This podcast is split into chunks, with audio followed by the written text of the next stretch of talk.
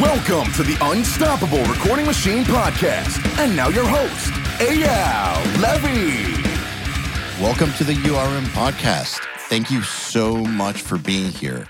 It's crazy to think that we're now on our fifth year, but it's true. And it's only because of you, the listeners. And if you'd like to see us stick around for another five years, there are a few simple things that you can do that would really, really help us out. And I would be endlessly appreciative. Number one, share our episodes with your friends. If you get something out of these episodes, I'm sure they will too. So please share us with your friends. Number two, post our episodes on your Facebook and Instagram and tag me and our guests too. My Instagram is at Eyal Levi URM Audio. And let me just let you know that we love seeing ourselves tagged in these posts. Who knows? We might even respond. And number three, leave us reviews and five stars, please, anywhere you can. We especially love iTunes reviews. Once again, I want to thank you all for the years and years of loyalty. I just want you to know that we will never, ever charge you for this podcast, and I will always work as hard as possible to improve the episodes in every single way possible. All I ask in return is a share, post, and a tag. Now let's get on with it. Hello, everybody. Xiao'an is a composer who has worked on games for major IPs such as The Munsters, Futurama, and King Kong, as well as for companies such as King and NBC Universal. His full service game audio team, Leon Ortega, has worked on games such as Call of Duty, Skyrim, Borderlands, DC Universe Online, Free Fire, and for companies including Ubisoft, Sega, Garena, Tencent, DreamWorks, and many, many more. This guy is awesome and he's super insightful. I really hope you enjoyed this episode as much as I did. Here goes. So, Xiao'an, welcome to the URM podcast. Glad to be here. I have always thought that composing professionally is one of the hardest jobs in music, besides the fact that just writing music in and of itself is tough. I think that nowadays a composer needs to be able to realistically and credibly and believably operate in any genre known to man. Would, would you agree to that? I would say that there is a combination. that people like me, of course, that you might have noticed that just basically does everything that comes across my desk. And then there are some that are known for a very specific style. And both routes are okay, and both routes have their own challenges. But I would say that you have to be at least extremely good at one or very good at a lot. Okay, that makes sense what inspired you to go in the very good at a lot direction? So I'm going to make a very quick sort of history, right? Before college, I aspired to be a session guitarist and I played for the Singapore Armed Forces in a band. I had my own band for a few years, right? And then I went to Berklee College of Music where for some reason I decided to study jazz composition. I think it's because it was the thing I seemed most naturally suited for within the, the writing category. After doing that for a while, I realized well, you know, I'm becoming a good writer, but I am going to die of starvation at some point. so maybe I should learn some relevant skills. So I started picking up music production, right? And by the way, I mean, this doesn't mean jazz composition isn't relevant. It's just that I'll get to that. It's a small market. You need to combine a bunch of different skills. And in fact, it was that uh, the jazz part of my degree that allows me to do some of the stuff that I do today really quickly. So and then after graduating, I realized that it was very difficult to find a living as a composer, even though I had those production skills, right? So I started an orchestra, which is the first thing you think of when you're having trouble. you start an orchestra, right? So yeah, it makes sense. Yeah, it's logical. I ran that for five years, and what that taught me was that one of my personal skill sets is being able to take a lot of disparate things and put them together in an effective way. I I realized that while I was a specialist, I was also able to be a generalized specialist. And I think depending on the kind of musician you are, that looks very different, right? I mean, it. Some people are just really good at being those uh, specialists, and if you ask them to generalize, I mean, you're taking a fish out of water, right? So this really sort of depends on your brain and uh, the kind of brain that you have.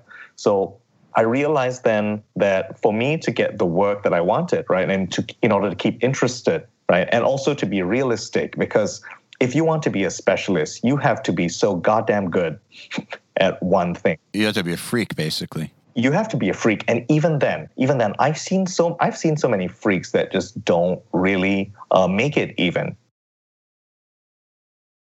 I'd say they're the exception. Mm. Uh, like a freak making it. The thing is, you hear about the freaks a lot because it's such a like a Hans Zimmer or something like that.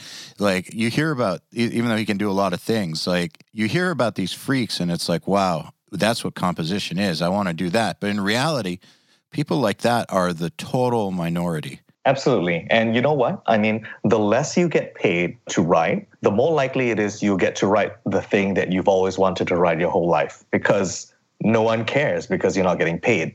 Every time when the amount you charge for your work increases and you work as a pro for companies that need music that's specific, that has a commercial purpose, you have to be able to play ball. And so having a really wide range of genres under your belt is uh, completely important to even begin doing that. How would you suggest that if you really think that you're the freak type that you go about making it work? Well, if you are the freak type, right, you don't have to be really good at a lot of things, but you do need to at least have a have a few things. And the thing is, no matter how much of a freak you are, and like I, I feel like I should stop using that word.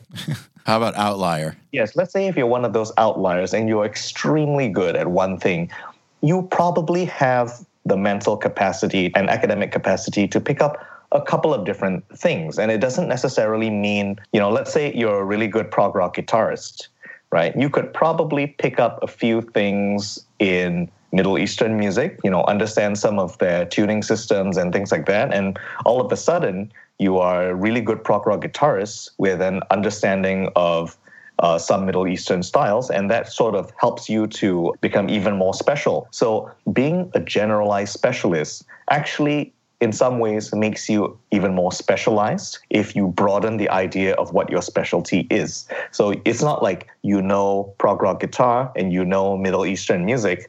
It's you know both of those things and the number of people that know both of those things is much less than people who know either one of those things.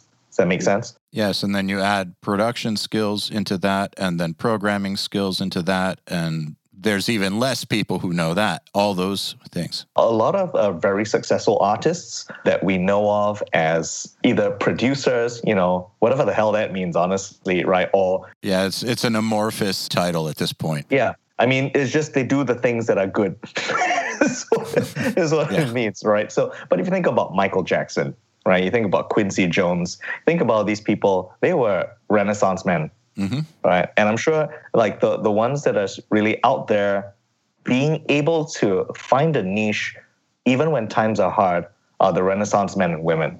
Because you know, if you're not able to find one particular kind of clientele, you can fall on your other set of skills, right? And then gets you Yes. through, right? And what's really important about that is that it helps you survive. And I think music is, at least for me, has been primarily a survival game. The longer you survive, the less competition you'll have because they, they die. right. And it's kind of like and when they die, I mean, you know, they die, their soul dies, they get a job in banking. Yeah, they drop out. Right. Yeah, they drop out, and it- it's a game of attrition, right? So, uh, if you are able to survive, no matter how undignified you think the work might be, the longer you'll be around to take a great opportunity that comes up.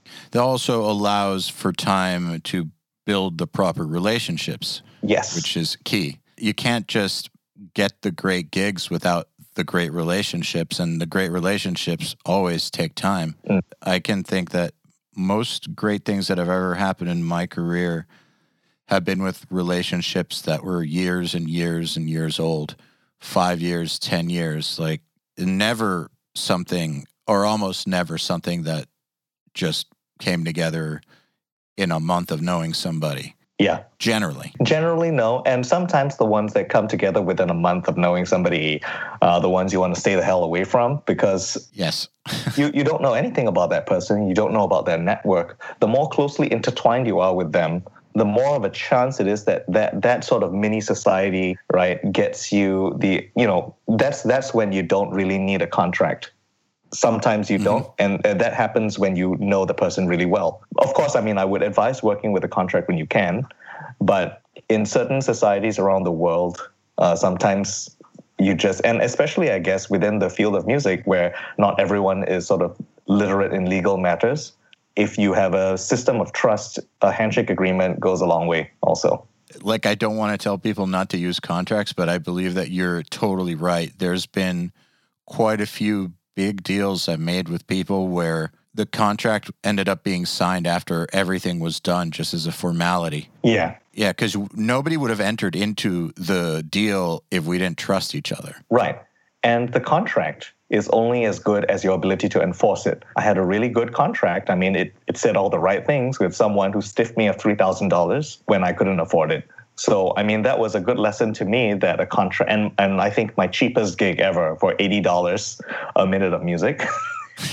ridiculous. It's painful. It was a McDonald's gig, right? And um, I mean, not not McDonald's music. I mean, like making the burger, right? Yes. That was a contracted gig, right? And so the contract really doesn't matter because like I wasn't able to enforce my contract when a guy stiffed me thousand dollars, and also by using a contract, I screwed myself out of a possibility of renegotiation on a gig that was $80 a minute. So I think that if you use them well, they're good, but they're only as good as your ability to enforce it and the strength of the relationship. And the ability to enforce it is a huge, huge deal. This is something that I tell producers that are coming up and also bands that are trying to get with a producer that, yeah, you want to have some sort of agreement with your clients for sure, but be careful because there's some people that it's not worth it's not worth going there with because once you bring lawyers in, things get adversarial. They have to. At least during that period of negotiation between lawyers, they get weird. And you could end up squeezing somebody for something that, like, for instance, say that you're an upcoming producer and you get your first gig with a label. It's not a big label, say $10,000 budget, and you're arguing for points. And all that these points would equal in the end, more than likely, is like zero dollars based on sales, maybe a couple hundred dollars. Right. Instead of being a really easy person to work with, you create this adversarial relationship right from the beginning over something that's immaterial. Now, of course, there's always the chance that it could go huge and you miss out on being able to buy a Ferrari or something, but that's that's so so rare. Sometimes also if you're in a position of diminished power, and I would recommend reading a book called Negotiating with Giants, mm-hmm. because we're often working with people that are far more powerful than us. I was helping a friend who was having trouble with an employer, right? Uh, because they they didn't they were really unwilling to pay, you know, what what he should be compensated, and the thing is, this was for a title that was known. You know, I mean, people know about this game, right? The producer just wasn't playing ball. So I told him, why don't you agree verbally to do it for a certain amount of money? But because you know they're disorganized and they're not they're, they're not really getting things down in paper, and even if they do, if it doesn't say the important thing, you can just go ahead with it because if they don't pay you specifically for a work for hire or an exclusive license or something, if they pay you just to write the music, the music still belongs to you. Yeah. You know? It's true. Yeah. So, and then at the end, when they're about to release, that is when you can negotiate because now you are in a position of power, whereas previously you weren't. It's a good move. Yeah, the timing because, and I wouldn't choose to do this with someone who is decent mm-hmm. uh, because it it is also skullduggery. you know, on, on my part. But if you're working with a criminal, uh, that's the only option. I agree with you on that. The that's an interesting take on the music industry. I believe that most people are decent, but every once in a while, and it's unavoidable. That's the thing; it's unavoidable. You're going to encounter these shysters, and you have to outmaneuver them, or they'll eat your lunch. And there's really no way around it. That's just a reality of the entertainment industry. It's the same in Hollywood. It's the same in music. I'm sure it's the same in game audio. It's just a it's just a fact of life. I think. Yeah, absolutely. I agree. Speaking of getting gigs and moving up, how did you go from the eighty dollar a minute gigs? How did it start to get better? So the $80 a minute gig was something that I did either just before I finished school or right out of school. So obviously no credentials, right? No no credits. And so I didn't have very strong negotiating power. Even with that, I didn't know what to ask for. Well, how did you land it in the first place? I happened to know someone who knew someone who knew someone. And, you know, I was just kind of like going for anything I could get. This was a, a personal connection of a personal connection. And to be fair to them, I mean, it was a shitty, shittily paid gig, but I'm sure they were all shittily paid. Yeah. So, I mean, th- there was that too. So it wasn't a matter of people being evil or anything. It's just that I probably could have gotten a little bit more, right, if I'd asked, but there wasn't that much money going around. So that was through a personal relationship because I didn't know how to, I, I didn't have any sort of industry network. So the question is how to get those gigs, right? How and how did I go from that $80 gig to stuff that paid more? So I would say that if you don't have a network, your primary concern in addition to being good, right, at what you do. yeah, that, that's the that's the base assumption. Yes, I think it's it's funny because like people are so concerned about music and they think that oh it's rigged, but it's like your reel sucks, man. Like it, if it sucks. who the hell's going to want to buy it? I mean, like you need to have a real good relationship, and I don't know what you're going to have to do for that, right? But you you you need to be good, right? So assuming that your work is at least sort of industry standard, excusable, right? You need to meet as many people as you can as often as you can. Like I would say that is 50 especially in the early days, that should be about 50% of the time. I agree with you. Just meet people as much as you can. I mean, if this means going to conferences, going to events, going to areas where you know that industry people gather, right? And just meeting people out of the blue, meeting their connections, right? And all the time being primarily focused on what they find interesting, which is rarely you. yeah. So, and I, I learned this from a, a book that transformed my life because, like most musicians, I was extremely self absorbed, right? And I, I had the idea that, oh, if I get good, then I'll make it, which is really dumb. so, I, I so I am not to insult everyone who holds that point of view, but it's just not reality. Yeah, it's not reality. So yeah, um, a book that changed my life, Dale Carnegie's How to Win Friends and Influence People. Oh yeah, that's a classic. Yeah, it's a classic, and it's a little cheesy, and uh, that kind of world doesn't exist anymore, but some of the principles do. Most of the principles do, and that is people don't like to know that they're wrong. I still don't follow my advice on that one. I still tell people when they're wrong, right? Uh, but people are very interested in themselves. And the more you can veer a conversation towards them, right, the more they'll talk. And the more they talk, the more they're likely to give you something, uh, information of importance, and not to manipulate them, but just to be useful to them. Like they, if they tell you problems they're having, or they tell you something that's happening in their life. You know, for example, oh, my daughter's getting married in August. Well, you can send them a card. How is that manipulated? That's just being nice, right? Yeah, exactly. And, but you can't do that if you're gassing on about how you're going to be the next Trent Reznor or something. That's a, that's the issue that I think a lot of people at music conferences have is when they go up to somebody, they just punish them with me, me, me, me, me, me, me, me, me, me, me, me, me. It's relentlessly. Absolutely. Uh, they're not thinking about the fact that you're talking to a human being who who has to talk to lots of other people. They have no idea who you are. They don't care. It's not because they're an asshole. You're just some person at a conference. It's a it, that's not the way to get people's attention in a in a positive way. And yeah, I think that definitely you send the card and then you let time go by, you let it build organically until eventually something that you know how to do lines up with one of their needs. And it could literally be years. Oh, absolutely. I mean, some of the most interesting opportunities that have come my way have come after like three years. Like I worked with this uh, indie team, right? They were making an indie game, and they, they paid me well considering what they had, which they had very little money, right? And I knew that the CEO was really making an effort to uh, make sure I was well compensated. But two plus years after that, they landed a gig doing some consulting for a game company that did have resources and they when the company was in a position where they they really needed music very quickly because they always call you at the last minute right my guys swooped in and said we know someone and then i got a gig that paid me more than 13 times what my first gig paid. Yeah, it paid me. That's great. It paid me thirteen hundred bucks a minute. That's a nice raise. It is such a nice raise. I mean, like you know what? I wasn't rolling in money, but it was nice not to have to worry about doing groceries or rent.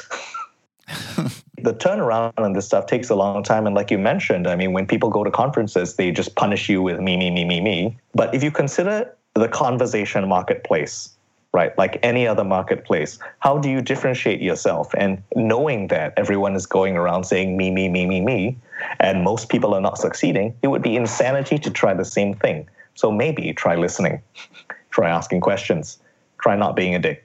Absolutely. And if you are asking questions and you realize that the person isn't interested in talking, move on. There's about 10,000 other people you could talk to also. Absolutely. Absolutely. A lot of things are kind of analogous to a sales devi- environment. And meeting people at the conference is like that. And also meeting people at a bar that you would like to go out on a date with, for example. Right. And I I had a friend who was like she's beautiful person, right? Highly desired by men. And she told me the people that go up to them are the people with a lot of confidence, right? But they're not necessarily nice people, you know, and they get approached by a lot of people who are sort of aggressive, cocky, whatever. They do all the things that people read on the internet that you're supposed to do. They rate people's appearance from one to 10 and they try to do things like negging, like make, you know, stupid crap, right? But she said that she would easily have a conversation with someone who looked okay and was just nice, just not a dick, right? And that's because that doesn't happen. That doesn't happen that often. And I think that it's really important to remember that in everything we do that is analogous to a sales process, we need to be distinguishing ourselves in some way, in some good way.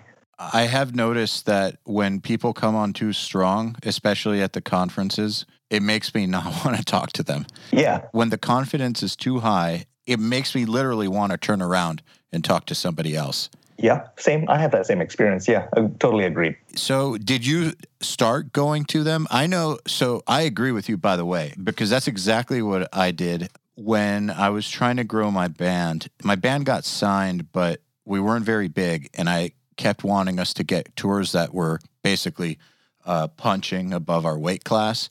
And in order to do that, I had to get the right people to sign off. And that was very, very difficult because we didn't have the numbers to justify. So I'd go to LA four times a year and just stay there for two weeks and have lunch and dinner and breakfast and lunch and dinner and breakfast and meetings, go to bars and hang out with like everybody in the scene and repeat next quarter, repeat next quarter.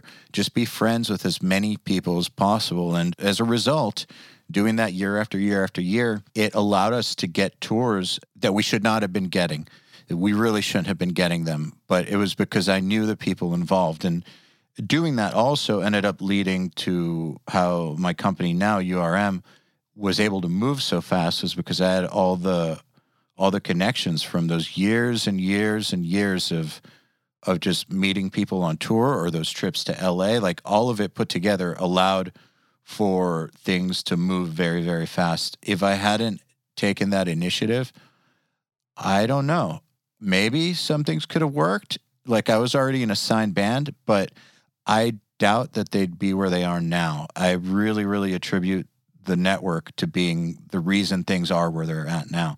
I mean, without one, you're kind of screwed. Absolutely. So did you do that? Did you start going to as many as you could? So I flew to seven different places for conferences uh, one year. That that was my max. It's a good amount. Is what was financially possible, right? Even now, I I have great anxiety in personal interactions with people that I don't know.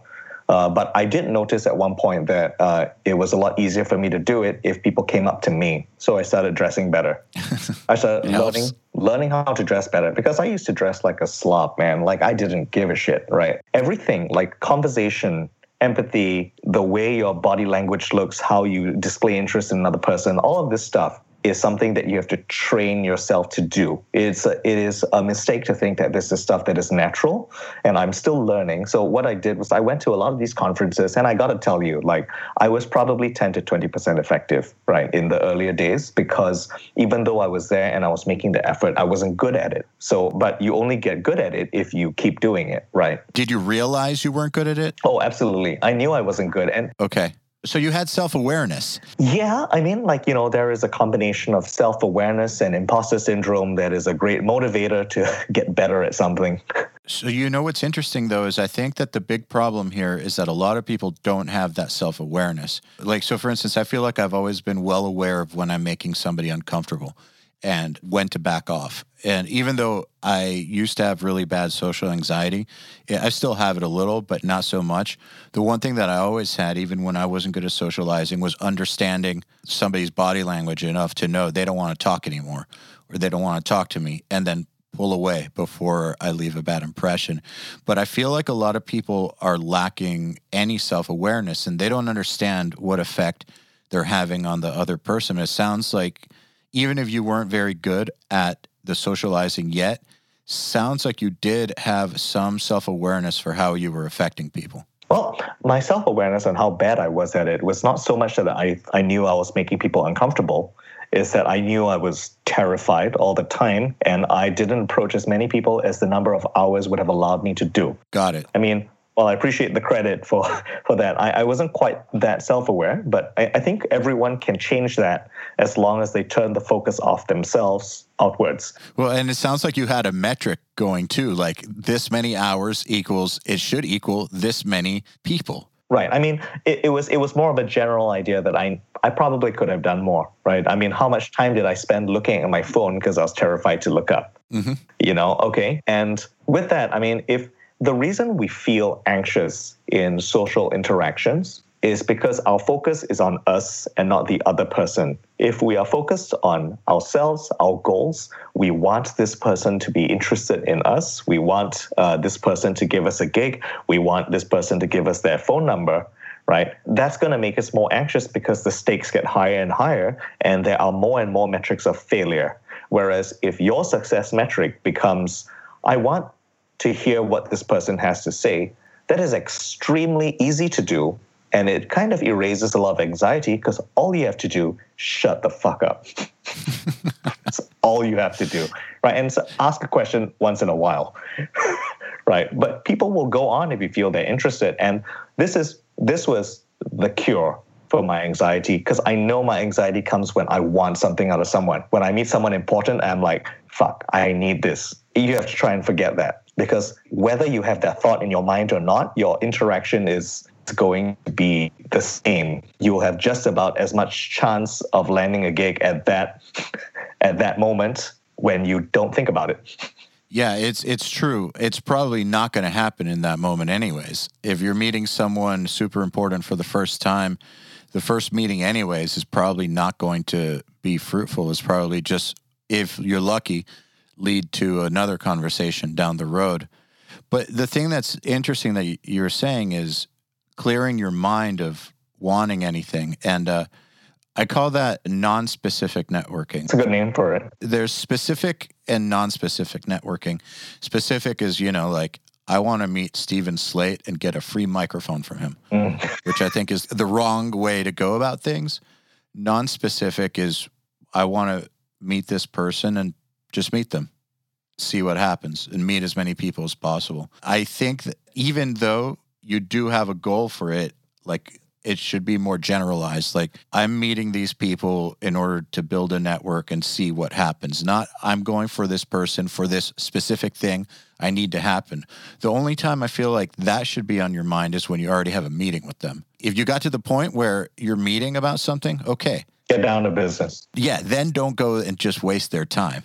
So time and place for sure. Mm-hmm. Oh, absolutely. Yeah, just yeah, I, I agree completely so I mean, do you still feel uncomfortable at these events, or is it something that you basically have conquered? It doesn't go away. So I mean, the thing about fear is that you know it doesn't go away your ability to manage it gets better yes so the anxiety is still there it's just that it does not cripple you right and that's the success right because i think the anxiety is also just kind of a reminder that you know everyone can feel this way. I mean, being being able to feel anxious and being aware of our own anxiousness uh, allows us to be aware and forgiving when people have difficult interactions with us because we remember what that's like. It's not something that just goes away. Regarding you know going in, it's it's not so much going in and discarding the self necessarily. It's it's it's going in and recognizing that you have selfish desires you know, but that it's okay and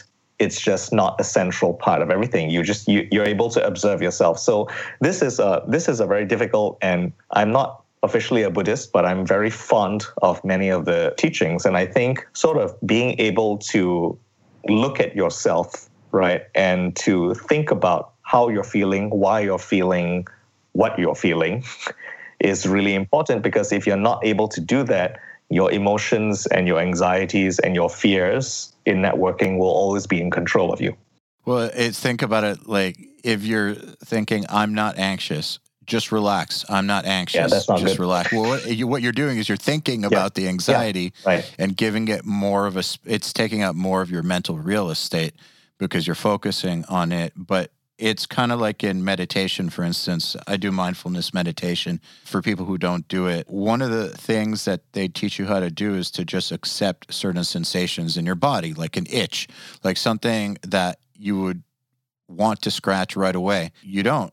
You just you acknowledge that it's there and you pay attention to it and just let it be. And eventually it just dissolves into whatever. And I feel like anxiety is a very similar thing when I'm feeling anxious, I acknowledge it and then just try to figure out why I'm feeling anxious.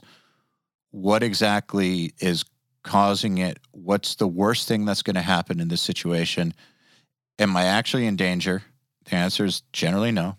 And then it tends to just subside. But if I try to fight it, that's when it gets weird. Yeah, I agree.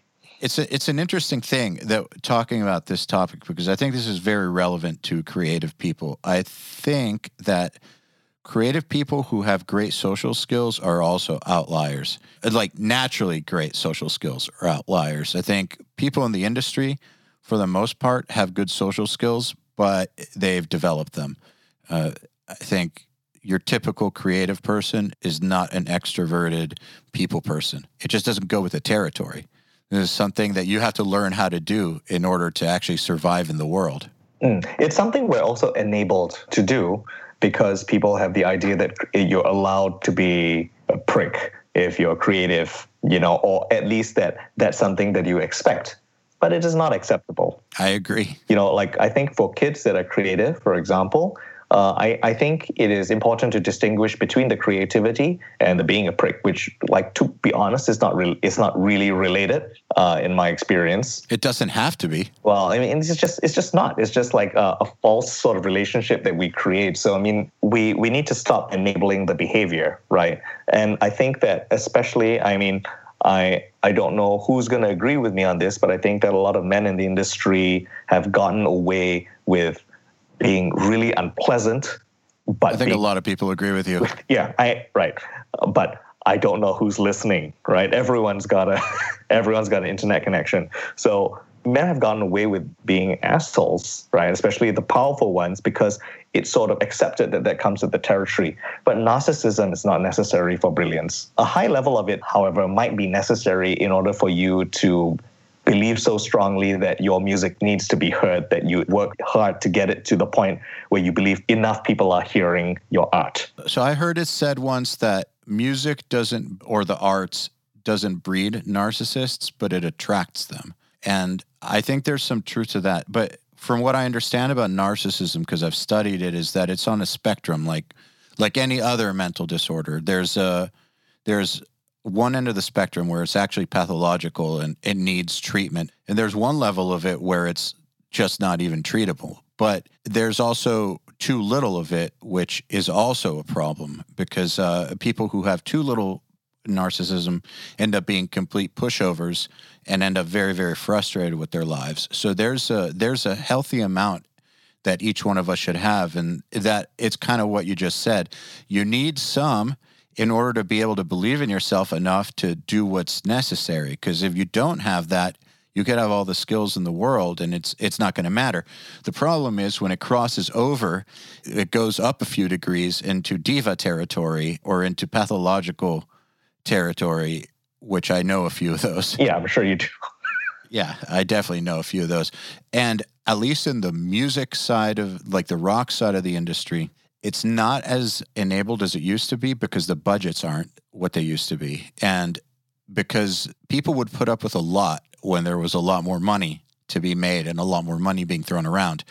They would get paid to deal with, to basically babysit these adult children. Nowadays, that's kind of looked down upon. And for instance, there's like this stereotype of the old school producer that's just a tyrant that like yells at everybody and makes musicians feel like shit and just destroys them to build them back up and all that.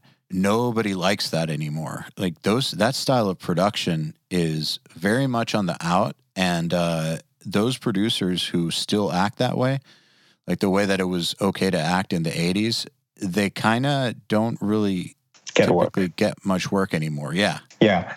Because there's new people that are just as good who are nice. Right, absolutely. I mean, conductors are basically kind of a similar thing where they used to be revered as gods. And the people who still think of themselves that way, you know, don't really get quite as much work as they might have been able to before, just because it's it's less acceptable now. Oh, I know all about that.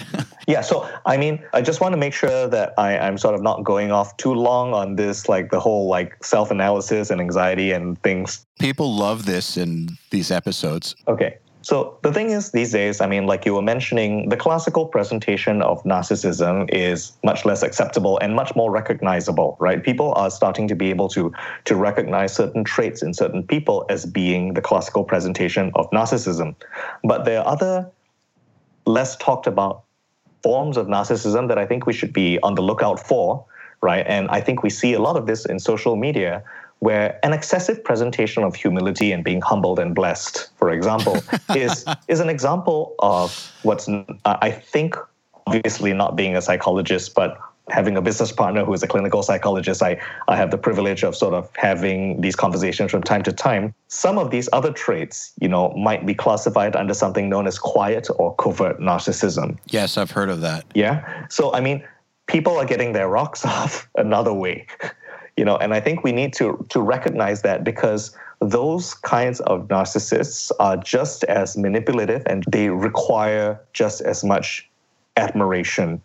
It's just it just takes a different form. So when people will find a way to get their fix because we, we are not going to run out of neuroses you know? But yeah so while the classical presentation is out i think we should also be on the lookout for people that uh, have suspicious humility or kind of a quiet narcissism. I think that's also very damaging and we need to be on the lookout for it ourselves because you know it's very nowadays, you know, to get a lot of attention, you you draw attention to an injustice online and you virtue signal and then you get a lot of dopamine because people are clicking likes, uh, people are clicking like, people are admiring you, people are commenting, and people are saying, "Oh, what a good person this is," and that is just another form of narcissism. Not that it is, maybe it's not as bad, right? But it's just a different manifestation of a similar thing. It's very, very interesting. The reason that I think that this is relevant is because you're going to come across these people along the path in music, and you have to know how to deal with it. Same way that you have to know how to deal with criminals sometimes, you have to understand how to maneuver narcissists as well. Because uh, when you're dealing with a narcissistic personality, it is like you said, they're looking for a certain kind of fix. You have to kind of understand that. Uh, one of the things that was interesting about dealing with divas is that you can't really do anything but give them their fix, and then they're good to go. They'll throw their tantrum. Their handler will give them what they want, and then they're good to do the work, eh, which I think kind of sucks. You don't like to put up with that anymore. But even with the stealth narcissists, it, it is good to understand what it is they're looking for in case you need them to do something or you're trying to enter into a work relationship together, you know, manipulate the manipulators basically. Right. Yeah. is how how I see it. You just have to know what you're dealing with. Right. Sometimes it's just part of the job. Hey, everybody. If you're enjoying this podcast, then you should know that it's brought to you by URM Academy. URM Academy's mission is to create the next generation of audio professionals by giving them the inspiration and information to hone their craft and build a career doing what they love. You've probably heard me talk about Nail the Mix before, and if you're a member, you already know how amazing it is. At the beginning of the month, Nail the Mix members get the raw multi tracks to a new song by artists like Lamb of God, Angels and Airwaves, Knocked Loose, Opeth, Meshuggah, Bring Me the Horizon, Gojira, Asking Alexandria, Machine Head, and Papa Roach, among many, many others. Over 60 at this point.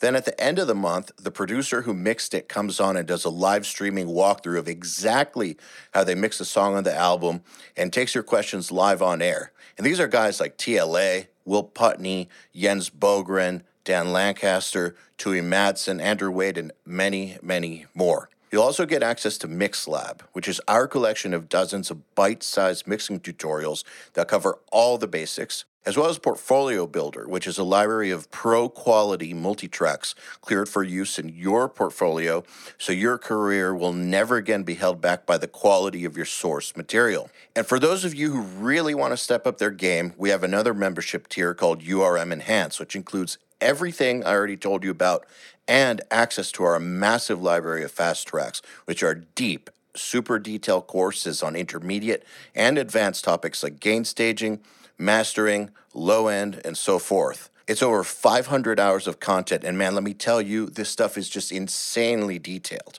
Enhanced members also get access to one on ones, which are basically office hour sessions with us, and Mix Rescue, which is where we open up one of your mixes and fix it up and talk you through exactly what we're doing at every step. So, if any of that sounds interesting to you, if you're ready to level up your mixing skills in your audio career, head over to urm.academy to find out more. Let's talk about the game industry. I'm sure you get asked this a lot, but I'm going to ask it anyways because this crowd doesn't hear about it. How does somebody who wants to get into game audio um, make a start besides just meeting people?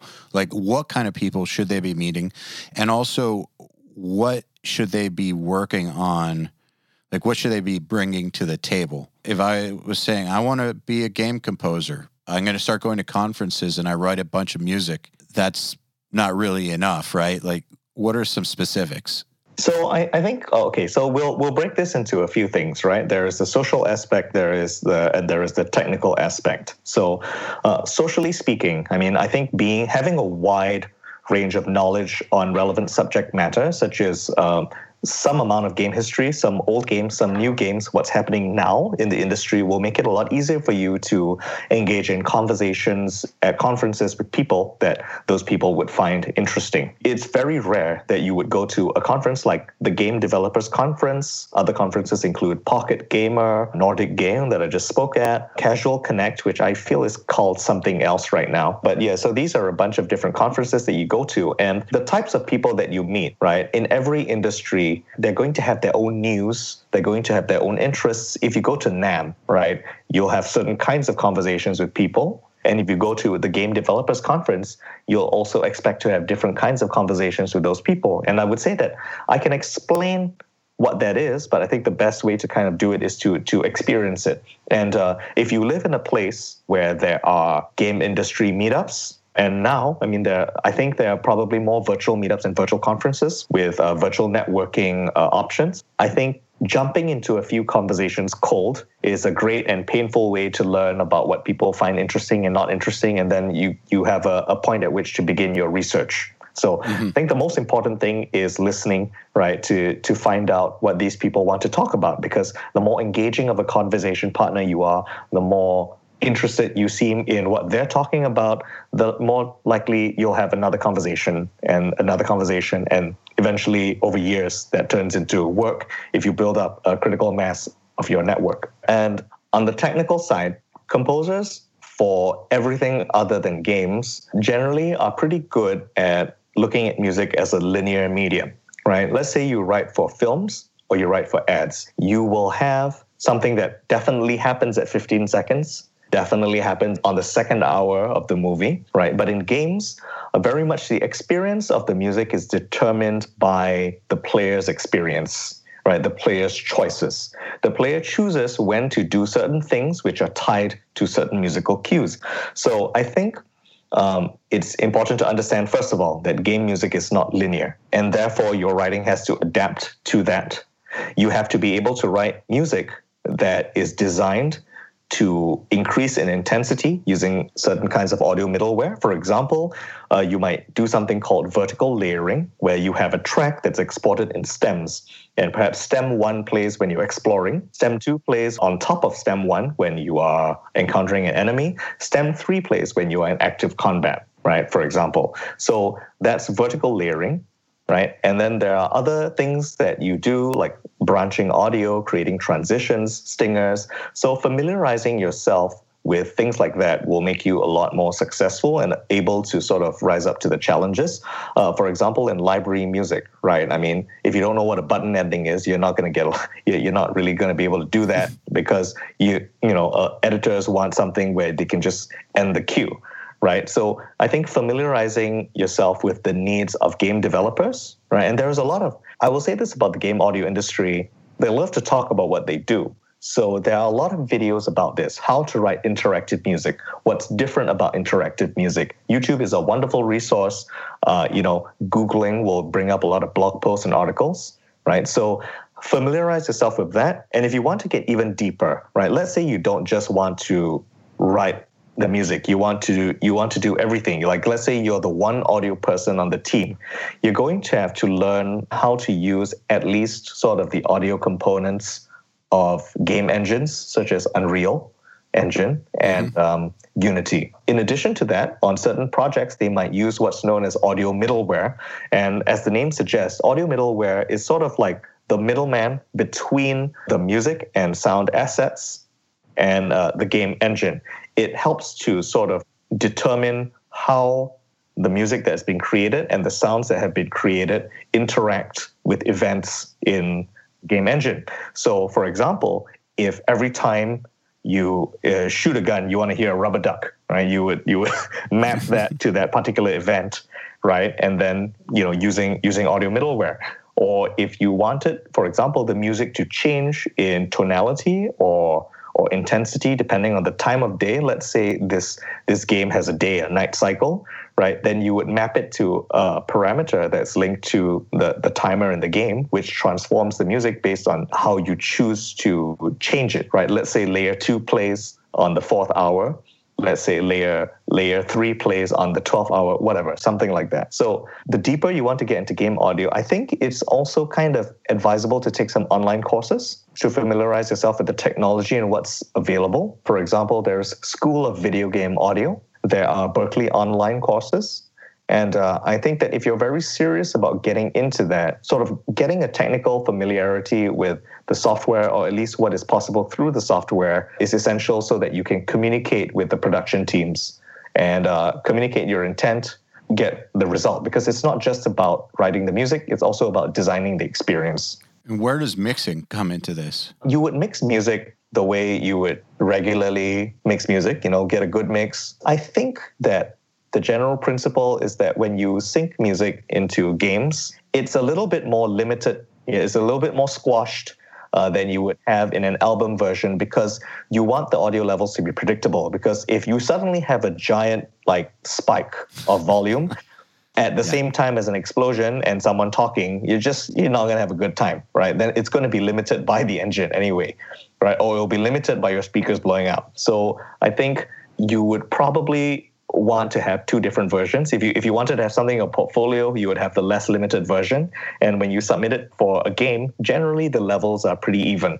Yeah, because if they wanted to, if they wanted to make it louder, they can just turn it up. Turn it up, right? And so it's kind of um, like in films, uh, there is also someone who is going to be responsible for the mix of everything at the end, right? Because there's the mix of the music, and then there's the mix of the music, voice, and sound in the game, right? In film, that's called the re-recording mixer or the dubbing mixer, depending on where you are. That's the person who decides how all those things interact. And you don't really have the power to do that as the composer, but you just just send in a good mix. If the person doing the mix over there wants it to be a little bit more limited, they'll tell you. Do you think it's advisable to go in thinking this is the role I want? Or should you go in kind of understanding a bit about everything and then let it evolve the way it's going to evolve? Because it sounds to me like there's so many super specialized aspects to either game or movie mixing, or you could be severely limiting yourself if you say, I want to do this one thing only, this one thing and this one thing only. Mm. I would say that being able to be very good at one thing opens up opportunities for you to try other things. I mean, you mm-hmm. should go in being good at the thing that you want to do, but also being open minded to other tasks as and when they come up so that you can increase your skill set.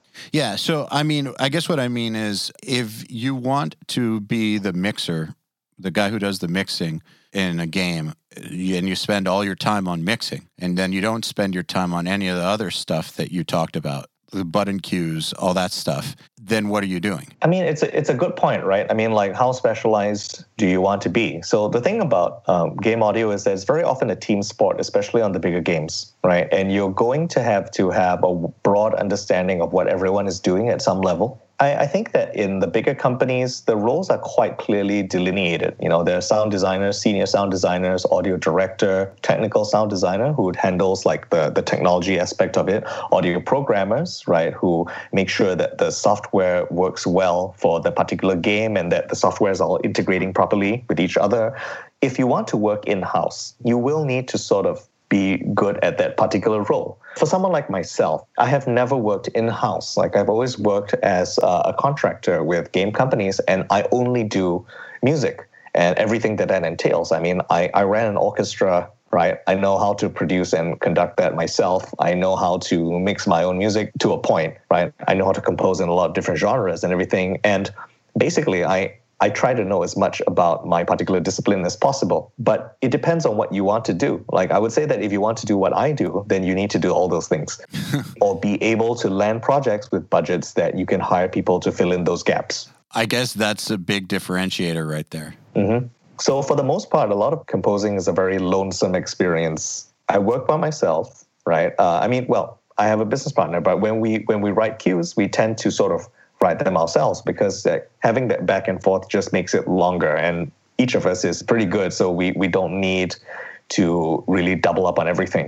If you're working with the right clients and what they need from you is music, I mean, there isn't too much more that you need to do than that. I, I'm, I'm not sure if I'm answering the question. You, you are. So, speaking of clients, I want to talk about this. This is actually how you caught my attention. Of all sites, LinkedIn, mm-hmm. yeah. uh, which I only got on recently. It's the best. I don't know how I feel about it just because I get so much relentless spam as opposed to Facebook where the spam is listen to my band, listen to my band. On this one, it's like hire my team from Poland. right. Relentlessly. Right, right. Yeah, no, I, I get those too. Yeah, it's the same amount of spam, just different fields. Um, but you will make these posts where you'll say what the client brief was or a funny version of what the client brief was and then post it. And just so people know like these are something like trumpeter hit with a rock yeah. vampire yeah. disco yeah right. client. You know what the french rat in the movie that cooks stuff? Make it sound like you're in his brain when he eats a croissant or we want something epic. Those are great briefs. And then yeah and then i went and i listened to them and i was like wow that actually is that really does kind of sound like the thing. The sound that the croissant would make in the rat's mouth makes sense. Yeah. I think human beings are imaginative creatures. And the better you can aid their imaginations, the more colorful of an experience you can help them to have. So, LinkedIn, like any other format, for people to want to learn something, it has to be interesting, it has to be entertaining. And if I want people to learn about what I do and uh, reel them in, I sort of need to be able to present stuff in, an, in, a, in a way that's interesting to them. I mean, if we think of LinkedIn as the main street of a big city where no one knows you, but everyone has the potential to be seen if they're able to make themselves heard. It's natural that you would advertise yourself in the same way. You would present your wares in an entertaining way, in an impressive way, something that captures people's imaginations, right? I mean, we haven't changed that much as a society. It's just that we've changed from going to manure ridden uh, roads, you know, selling our handmade copper pots to selling digitally created music on the LinkedIn timeline It's interesting that you think about it that way because that is how you caught my attention. That's exactly how it worked. It works really well. Yeah, it's not just what you wrote. Obviously, when I hit play and it sounded like exactly what you said, it's like, this guy's good. I should probably talk to him. Thanks. Well, I mean, you know, people, they don't like to be fooled right? If you That's reel correct. someone in with a great sales pitch and then it's nothing like what you described and you do the old bait and switch, I mean, you're going to have number one, that person's probably not going to buy. Number two, your reputation's probably going to be shit because now they'll walk past it and no matter how crazy you get with your advertising, they're not going to click because they don't trust you anymore. Yeah. And that actually is a big problem with online education. I know we had to fight that stigma for a while just because I think people associate online selling uh, with scamming stuff and with good reason. There's a lot of scammers out there. So it's super, super, super, super important that if you're going to be pushing things online, you actually deliver, over deliver on what it is that you're promising. Or, uh, it's not going to fly, Oh, yeah. basically. Absolutely. It might fly for a little while, but it will eventually crash. Agreed. What do the briefs actually look like then? If you're making them more entertaining, They're very reasonable. They're very, okay. So let, let's go with for the, the listeners at home. I put up a video on LinkedIn of. I mean, EL also didn't mention that uh, the videos consist of me holding my iPhone, zooming in and out on the on my screen. Oh, right. yeah. So that's right. Well, that's how I heard it. Yeah. yeah, it's just visually like it's like what what the fuck is this? you know, is what it's supposed to inspire. Yeah, you're you're you're looking at the piano roll basically. Yeah, right. You're looking at the piano roll. I'm zooming in and out based on the beats or whatever's happening in the music. I'm following the notes, and it's just sort of what I thought was an entertaining way to present it. And in one of them, my sort of heavily embellished brief, you know, was that my client asked me, "We want some vampire disco," and then I said, "What's that?" And then the client says, "You tell us," and then I say, "Okay." right and then that's and then that's the piece. And how that brief actually looked was i mean it's very reasonable. They they gave me a reference. They said you know we want a funky track with some halloween elements. I mean that sounds a world away from vampire disco. But the main character in the game was like a vampire. I mean it was a slot machine. The main character in the game was a vampire right dracula and uh, he was dancing and it, there was a disco ball and everything. So i mean the, the most succinct way to describe that is vampire disco which when you put it that way it sounds like a new genre. That's interesting. Whereas if i put something like we want disco music a la chic you know freak out and we want to combine it with some Halloween elements that you might hear in a Tim Burton movie or something like that.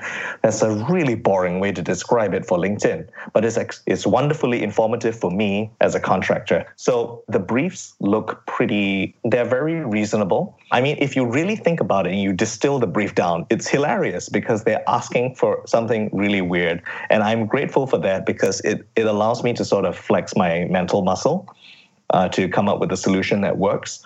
But yeah, people have very short attention spans. On LinkedIn, they don't like reading beyond, beyond the first three lines. For example, uh, the trumpeter hit by a rock, right? That's I, I have a video where it's just imagine there's a trumpeter hit by a rock, but he recovers. And also he's British. And it was Hail Britannia, right? It's a very familiar British melody. And um, in the middle of it, because it was it was for a company called American Greetings, which I'm very grateful to that company for having provided me with a lot of work over the years. It was a video of the Queen reading a birthday greeting and she changes her mind in the middle about something and that's when there is a mistake because it's like the orchestra the orchestra is thinking oh wait wait wait oh okay now go you know that's that's sort of the the idea of it and uh, that's why it was written but i had to come up with a way to sort of make it entertaining in three lines you know Makes sense. So it seems like no matter what the medium is, you're thinking about how to put it forth in the most captivating way, whether it's a post or the actual music itself. Right. And no one would be interested in sort of the academic side of things in general, except maybe the academics. And maybe they're not the people that I necessarily want to draw in. Who are the people you want to draw in? I want to draw in people who aren't necessarily musicians because the people that hire me very often either not musicians, right, or at least they're, they're, they're calling me for my specific expertise. So I want people to be drawn in by sort of the humor, by how approachable it is, because it's an iPhone video. It's not showing me in a castle making music with like refrigerator racks of effects right? Because I, I think that doesn't matter. I think people like it because it's really real. So they know I'm real, they know I'm good, and they know that no matter what they throw at me, I'll be like, yeah, fine. you know? So it's i think it's important to sort of uh, in addition to thinking you think about what you're trying to put across and then think about what people find would find interesting like the specific demographic you're after and then try to put those together. I think that's about as simple as i can make it but it, there are a lot of complicated things that go under the surface in understanding humor and and all that. Yeah and a very wide musical vocabulary too. Yeah you know i mean we have access to tutorials of everything right? Very often, I've never written vampire disco before. I'm not from France. I'm certainly not from Britain. So you don't need necessarily to already have the expertise, but what you need is to equip yourself with the the ability to learn really fast. And so having a good strong foundation in ear training and musical theory and being able to recognize patterns no matter what you're listening to will allow you to get up to 60 to 80% of where you need to be on a job. And then after you're done, you just forget about it. You know, you're done. It sounds to me like you do think that your Berklee education helped tremendously. I would say so, yes. However, based on the evidence, I mean, I, I, know I know a lot of people from Berklee who are not doing what I'm doing. So I think in addition to having the Berklee education, the music theory and stuff like that, which it was a wonderful environment, but I would say that if you don't go there, it doesn't mean you're necessarily disadvantaged. If you have a good grounding in music theory from anywhere and curiosity, right, uh, you will be able to sort of pick up all this stuff. Uh, it, it requires a willingness to jump into the unknown.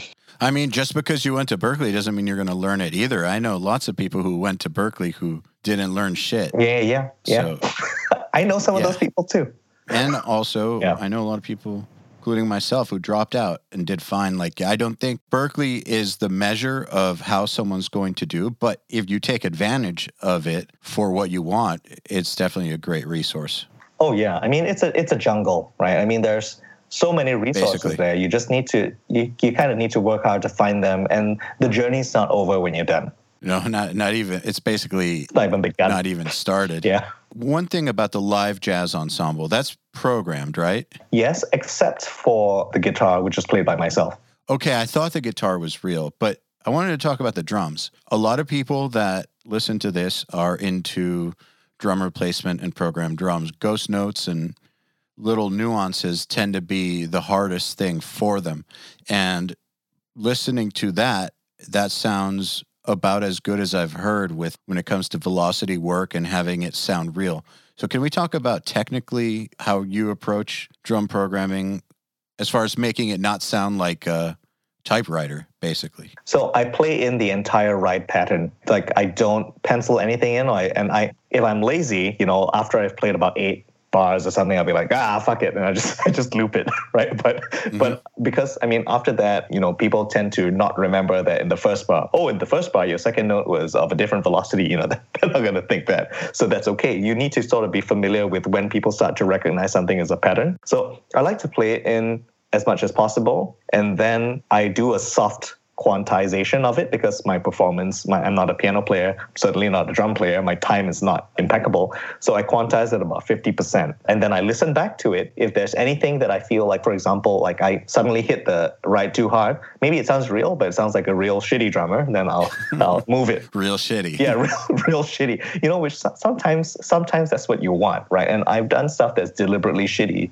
uh, before because it kind of gives, it, it really feels live you know, because like someone's excited, someone's rushing or something like that. Mm-hmm. With the snare, jazz snare comping is just, just ridiculously hard.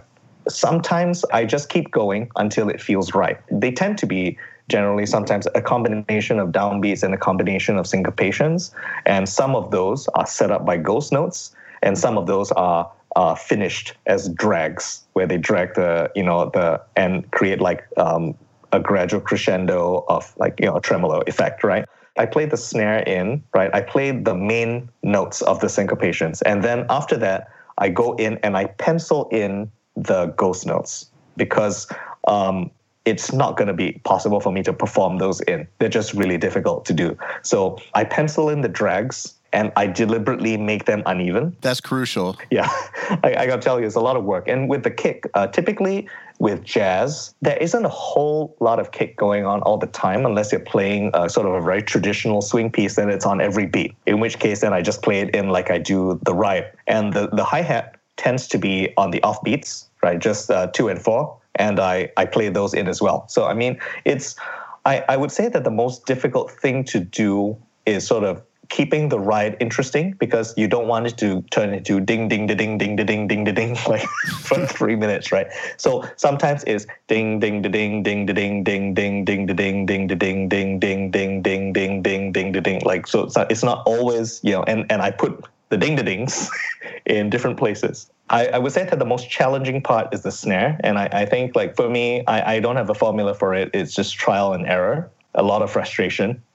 it's also important to like you know after you you need to go back and revise it because when you write the arrangement sometimes where you put the snare comp doesn't quite work with the arrangement. So at best it will sound like an unrehearsed performance right? But if you want it to sound like a rehearsed performance then you'll go back and have the ghost notes where to set up the trumpet hits for example. Yep. yeah. So and uh, the drags on places where you know there's like something empty because uh, you can't really hear the really soft stuff if you play it on a loud moment. So mix wise, that's just going to clutter up the mix.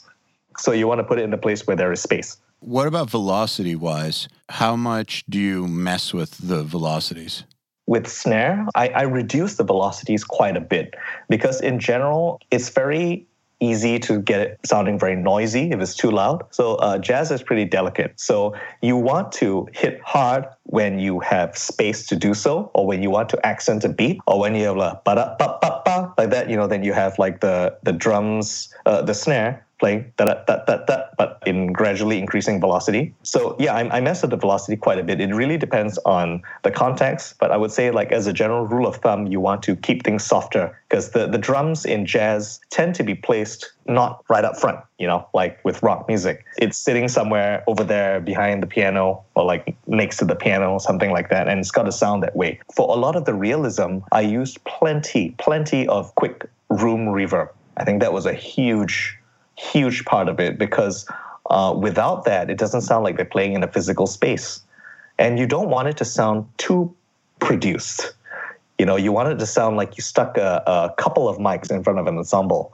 And uh, what that does is getting you a lot of room sound also. Great answer. As far as mixing goes, I've read that you're primarily a Logic user. Is that what you mix in? Yeah. Also? It is what I mix in, and I do something that a lot of people will be horrified by, which is I mix right into my sequencing. Right. I, I have my template set up. I, I mix in the MIDI session. I don't export the stems and then mix. You just kind of mix as you go? Yes. And uh, the reason for this is I set things up so that it, it's like you have a live ensemble hitting a bunch of outboard gear. You get what you get.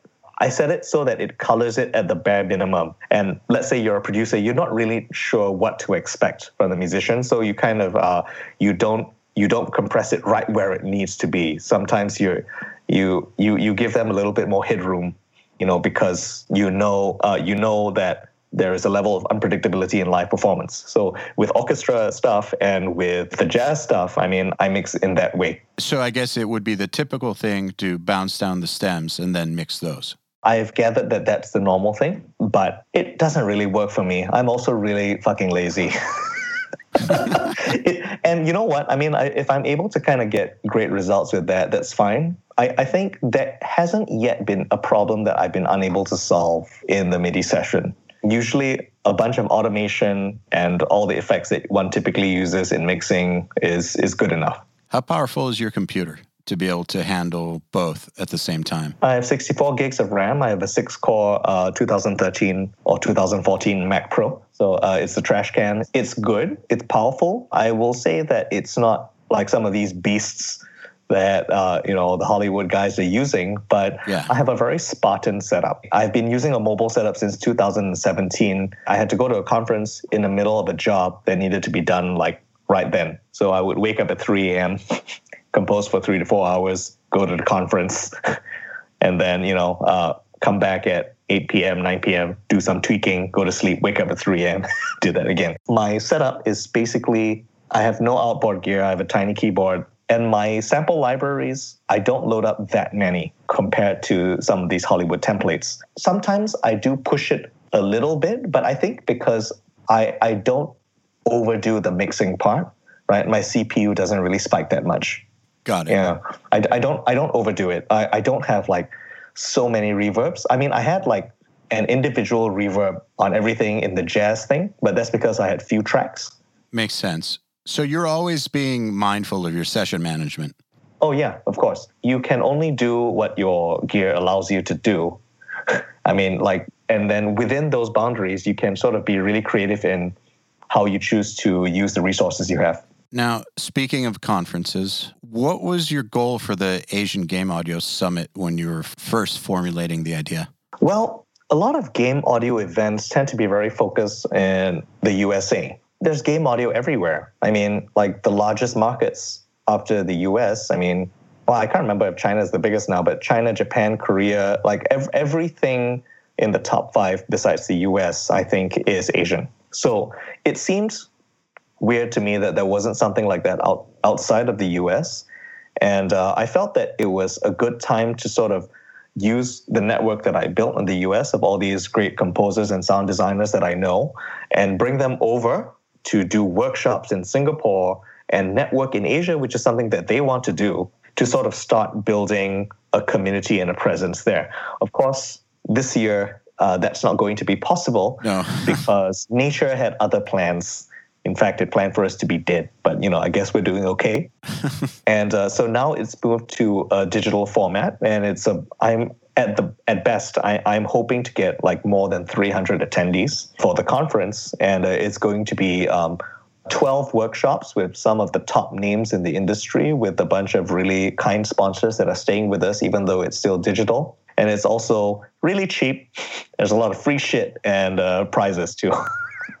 it's not normal, I think, for artists and composers to have the entrepreneurial take on it. But I feel like the ones that I meet who do have an entrepreneurial sense, as long as they're good and they can hang out with people, that that's almost like a superpower. Where did yours come from? Like, is it something you've always had, or did you have to develop it? I would say that my ability to jump into unknown things, I guess maybe I, I always kind of had that, but it never really manifested in business or entrepreneurship. I mean, it was just trying things. Like in, in Singapore, I suppose maybe I was a, a bad boy. but, but you know, obviously, obviously, I'm not. I'm I am a nerd, and I am a, like my wife likes to say I, I'm from the 1800s. But in Singapore, I think what I did was very much outside of the norm. And I think sort of practicing that in that environment sort of translated into when I was trying new things, right? If I, I didn't quite have as much fear as maybe more people, most people would have had if they thought that they were going to start an orchestra. I just picked up, I, I had one day of, of doubt, and then I started picking up the phone and calling people. Do you want to play in this session for free? so that we can create a marketing video to uh, get some business for everyone because we're all poor. Okay, so you had the day of doubt and then you just said fuck it and went. Just do it, right? Because like the worst that can happen is that you die. it's true. And if you live, would, would it be worth it? you know what? It's funny you say that. I think about things like that too. My whole career is based on unrealistic things working. And a lot of people I know, they hit me up asking, how can I get over the fear of failure and all that. And I've always said to myself, what's the worst thing that can happen? Dying. I'm probably not going to die from this. So no matter what, the worst thing possible isn't going to happen. and then what else could happen? It could fail. Well, then how would that be different than my life now? I'd just be right back to now. So fuck it just do it right i mean i think that's a great way to look at it another thing is that if you sort of have if if someone were to have sort of crippling anxiety about the matter like for example trying networking on a large scale just kind of scale it back and build your confidence you know that's also okay it requires that you change the stakes and you reward yourself because we are animals and uh, we will do things that make us feel good. And so, if, for example, you know, you change the stakes in networking from uh, I need to get a job from this person, which you will never get, and then you will always fail, right? And you'll punish yourself and then you'll never be good at it. If you change your goal to, I want to start a conversation with this person, chances are that even if that conversation bombs, I mean, you've met your goal. And that's kind of rewarding. I mean, you did a thing that you set out to do. So, I mean, set realistic goals for yourself. I mean, and it really depends on sort of what material you have to work with to start. Yeah, absolutely. Yeah. Yeah, you know, if, if you're if you're really anxious to start with, I mean, uh, if if if someone like that were to receive advice that was like, you know, just fuck it, just do it, you know, it's it's different for their for their specific context. Yeah, I still say fuck it, just do it. At the end of the day, I mean, at the end of the day, you just yeah. have to take action. I call it bias towards action. When in doubt, take action. That's always worked really, really well for me.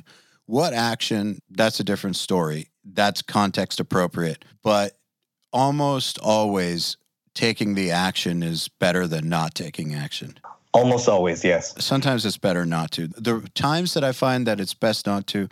Oh, okay, so I I like to think of a ratio: ten percent planning, ninety percent execution. I feel like if you skip that ten percent planning, then you can take hasty action or stupid action and just mess up things that shouldn't have been messed up. But if you do more than ten percent planning, I think starts to enter procrastination. Yeah, I mean, I mean, like think about it, like in the way sort of the way startups work these days. You sort of change things as you go, but it's impossible for you to know what to change until you have data, and it's impossible for you to get data unless you're experimenting. Well, yeah, up till then, it's just guessing. Yeah, right. And it's purely academic. And if you plan for a year and you do some, like, you plan for months to post one post on social media and it doesn't work. Fuck it. I mean, just like spam the shit out of uh, everyone's feeds, right? And see what works and then kind of double down on the things that work. I mean, that's how sort of uh, social media advertising, uh, that's how marketers sort of figure out what works. They kind of put put out two versions of something or more versions of something, and then when something has more response from the demographic that they want, I mean, they will kind of ask the question like, why is it that this is working? Is it because there's a face in it? You know, is it because uh, of the color scheme or whatever? And then maybe they'll put out something with three faces, three different types of faces, and ah, people are going towards a feminine face you know, and then they'll double down on that and they put out three feminine faces and they'll figure out stuff as they go along. So in the same way, I mean, no matter what you try, you gotta just do it and then and then figure it out. One of the best things that I've learned in the past few years is to not pretend like I know what's going to work. Like sometimes I have a really good feeling, but I've been so wrong about things in the past. The best one is when you're producing a band and you're sure that they're going to do great, like they've got everything going on and the songs are awesome and you worked your ass off and then it comes out and nobody gives a shit. And then you work with a band that's like a glorified local band. They're a joke. They can't play. You have to redo all their shit for them. Like it's it's like a terrible experience and then it hits the Billboard top 20 and you realize you're not psychic. and while you might have some good instincts and I do have some good instincts when it comes to ideas like for moving my business forward, I do not turn things down just because I don't like them most of the time, unless if it's really stupid. Like, all right, so there's a certain percentage of things that just definitely will not work. But in general, even if I don't like the idea, I'm open to being surprised because you never know. You really never know. You don't know until you try it. Yeah, you're right. I mean, like you said, you're just guessing otherwise. Yeah, I try to take the guesswork out of life. I feel like uh, the path to success in music, even though it's very hard to predict, is actually pretty logical. Like you were saying about how to build certain relationships, what to know, how to make yourself stand out, like by combining multiple skills. It all becomes a very logical thing if you just map all those different elements out learn exactly what it is that the people you want to get hired by are looking for, what circles they run in, what typically is the process for someone getting those gigs. And you map all that out, even though it's not as clear cut of a path as, like, say, medical school. You know, from medical school to being a surgeon is a very clear path. This might not be as clear of a path, but I've always felt like if you do, no one maps it out for you. So you kind of have to map it out for yourself. But if you do that work and there's all the resources in the world out there for you to be able to map it out, especially with the internet out there, it should be a pretty logical thing to make work. At least I see it that way. Yeah, I mean, it's it's not so much like a clear cut path as it is a set of principles for us. Yeah. Yeah, I, that's a that's a good way to look at it. Well, man, I think this is a good place to end the conversation. It's been a pleasure having you on. It's been a pleasure being on. Thank you so much for having me, and sorry again that I missed the first appointment. That's totally cool. It's totally cool. I appreciate your time, and uh, I'm sure that listeners are going to get a lot out of this, especially people who are looking to not just do rock and metal production, Right. which is a lot more than uh, than you might realize. So, anyways, thank you. Okay, then.